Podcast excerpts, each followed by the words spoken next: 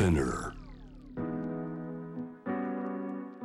世界のフレッシュなニュースをあなたのテーブルに届けていきます。News to Table on J-Web シャムダプラネットグローバーがお送りしておりまして今夜のスタジオには幼少期から世界各国での生活で磨かれた国際感覚を生かして NHK で記者として活躍今はフリーランスのアナウンサーとして NHK 国際放送他にもご出演。法政大学和光大学新潟産業大学のネットの大学まながらで英語とスピーチ学の講師も務めている山本ミッシェールさんです。よろしくお願いします。よろしくお願いいたします。今夜のテーブルトークのテーマ最新学習歴。えー、最終学習歴ではなくて最新なんだ山本さん詳しく教えてください。はい。そうですね。この最新学習歴ってあんまり聞いたことがないと思うんですよ。最終はね皆さんこうね普段から聞かれるし書かれたり歴史に書かれたりはされるかと思うんですがこの最新学習歴を更新していこうっていうのがあのー、私が尊敬するえーと、本間正人先生といいまして京都芸術大学の教授なんですがあの最近私が「優しい英語で SDGs」という本を強調させていただいた本当に私の憧れの先生なんですがその方が提唱されているんですね。でどういうことかというと最終学習歴で止まっていてはいけないと。うん、で常にこう自分をこうアップグレードしていく常にこう最新の自分にあるためにいろんなことを学んでいこうじゃないかということを提唱されているんですね。これあの大学例えばまあ高校でも中学でもいいですけど学校を出て社会に出るとまた学びがそこにももちろんたくさんありますけれども、うんはい、仕事をしながら学ぶこととかね。あのそことはまた違う一つの例えば大学院に行くとかまたオンラインで学ぶとかそういったことですかこれ。それももちろんありです。それも最新学習歴更新だと思います。あとそれの他には例えばお稽古事をするとか新しいチャレンジをするとかとにかく新しい何かこう変化できる新しいものを自分に身につけるためのちょっと自分行動変容ですね。ちょっと自分の動き方を変えてみる考え方を変えてみる。でそうすることによって得られるのがもう常にこう最新の状態にアップデートされている。自分と常にこうあの向き合うことができるんですね。うん、なのでこう新しい学びを得るためには実は結構それまでの固定概念っていうかちょっとこれこれ勉強したことがあるからもういいやではなくってもし勉強したことがあったものでももう一回改めて勉強してみると全く違うものになったりするので一回それを手放すって今までの自分の学びももちろんこう根底には残しておかないといけないんだけれども、はい、がんじがらめになってしまうようだったらちょっと手放してみる。アンラーニングっていうんですけれどもちょっと紐解いてで新しいものはこう入れやすい状態に自分を整えていくっていうことですね。手放すアンラーニングってのはこう学んだことをどうするってことになるのかな具体的には。忘れる？えっ、ー、と完全に忘れきるではないけれどもちょっと根底にはそのエッセンスもちろん残しておく。でも新しいものそのこうあの少しこう新しく上書きができる状況に変えていくっていうことですね。あの大好きなものも例えば本でも音楽でもそうですけど年齢を経ると新しく聞こえてきたり全然感じるものが変わったり、うん、そうするとまあそれが学びといったら学びかもしれないし、いろいろちょっと私もああそういえば最近あの子供の時に好きだったあられちゃん買い直したなとか今ちょっと思い直してっていうのはねあの絵がやっぱ好きになってきて私大学で美術史っていうのやってたんですね。はいはい、それであの葛飾北斎とかあの好きになっていろいろ見ていくとあの日本の漫画家だからどっからつながってたとかこう気になってくるじゃないですか。はいはい、あの鳥獣戯画が漫画の原点とかね最近も言って展覧会やってましたけどじゃあそうすると私の大好きな鳥山明さんはこの要は線をどんだけこ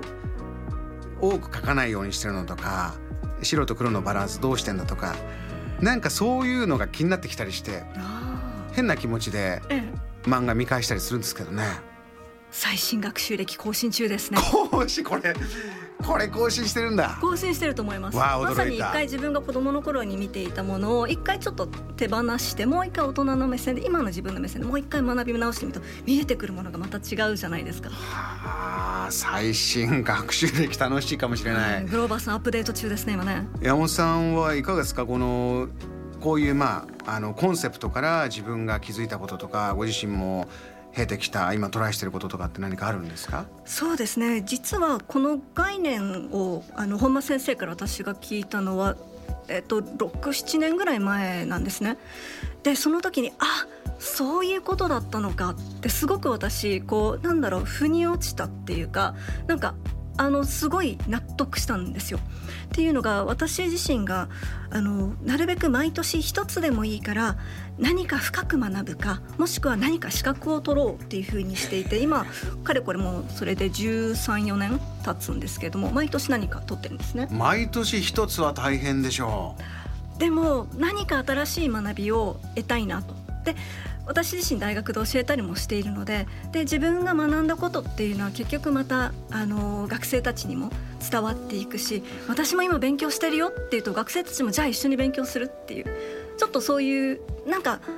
いい流れになるんですよね。こうただあの上から目線でこう教えるではなくってこう一緒に私も学んでるし学生としての気持ちも分かるし実際私も今あのエッセンシャルマネジメントスクールっていう大人のためのこのマネジメント学校に今行って本質行動学を勉強してるんですけれども、はい、それも去年から始めてもう一応一回あの終了して今フェローという立場でいろいろこうアドバンスコースとかどんどん受けたりして今度宮本亞門さんの授業を受けたりとかもあるんです。一緒に学ぶ仲間なんだ。そうです、ね、あの大学の例えば研究室とか入ると、まあ、学生はもちろん学んで研究するんですがその教授も研究してる分野があって、はい、えー、一生懸命学んでますけどその研究することと人に教えることはまた全然あの違った難しさがあってこのコロナに入ってね、ゼミではこうコミュニケーション取りながらじゃあ同じものを見ながらいろいろやってたんだけどもオンラインでじゃあどう教えていいか、うん、ね、教授の方困っちゃったなんていうのもたくさんありますけれどこの一緒に学ぶ最新学習歴を更新しながら山本さんご自身も教える側ですけど教える教え方も変化してきますか？あ教え方も変わってきますね。あと教えてるうちにもっと伝わるようにもっとみんなが効率よく楽しく学べるようにどうしたらいいかなと思うとやっぱりまた学びたくなるので。それを教えてもらうために、うん、あの TESOL っていうあの海外の資格なんですけれどもこの第二外国語をいろんな人に教えるためのいろんな教授法なんですよ。でそういうのをまたものすごい1週間ちょっとぐらい朝から晩まで休憩5分ぐらいしか遅れないような超ハードスケジュールの講義に通って資格を得たりとかでもその時の達成感もやっぱりすごいですしあそこで学んだもすぐみんなに伝えたいなっていう気持ちにもつながっていきますしあと何か学ぶとすごく不思議なことに結局またその次のまた学びにもまたつながって、うん、あ今度何じゃあチャレンジしてみたいなっていうのに広がっていったりあと仲間が増えるとそこの学びの仲間たちからいろんな新しいあの情報を得たりとかすることができるのでああこの人素敵だなってどういうことを学ばれてこういう今教えてられるんだろうと思うとやっぱりそのその人の学びをちょっと私も真似してみたくなったりとかそういうのもありますね。あのどんどんどんどん研究とかえー、分析が進んでいって例えば10年前はこれが正しいとされていたことがそうじゃなくなったりとか、えー、メソッドもありますよね。あの運動系だと僕ら子供の時はまだうさぎ跳びとかありましたけれどもそういうのは実は良くないんだよとかあの日々また更新されていくものもありますがそういうのも経験したことあります？やっぱ学び直したら全然違って新しい状況変わってたとか。まさにおっしゃる通りでありますね。もうずっと一回教わった教授法をそのままずっと使っていると結局あのオールドファッションっていうか古くなってきちゃうし時代にそぐわなくなってきてしまうし。なので例えば今だったらあの学生たちと一緒に何かちょっと今の彼らが使い慣れているもので学べるようにって言ってシンガポールとか香港とあとインドネシアとなどなど先生たちと今共同で研究をしているのがあの学び英語の学びとかをゲーミフィケーションってゲーム感覚であの学ぶための研究を今一緒にやっているところなんですよ。そうですか世界中でこのゲームっていうプラットフォームがはいとっても大事になってきてますか？そうですねもうスマホ一つでどうやったら学べるかそれこそ今教えてる新潟産業大学の学がらっていう学校でも、まあ、スマホ一つで彼らは学ぶようになってるんですよ。そういう人たちに伝えるための教え方っていうのはやっぱり今までの教団で立ってた教え方ではちょっとやっぱりズレが出てくる、こっちも寄り添えるように自分もブラッシュアップしていかないと、はい。やっぱりこうあのスッと入らないんですよね彼らの中に。私はまだ紙と鉛筆使ってる方ですけれども確かにこうパッドでゲームでやると楽しくって時間を忘れてやっちゃうことってあってそれ知らないうちに学んでたりもしますもんね。そうですねなるほど。Jam, the planet.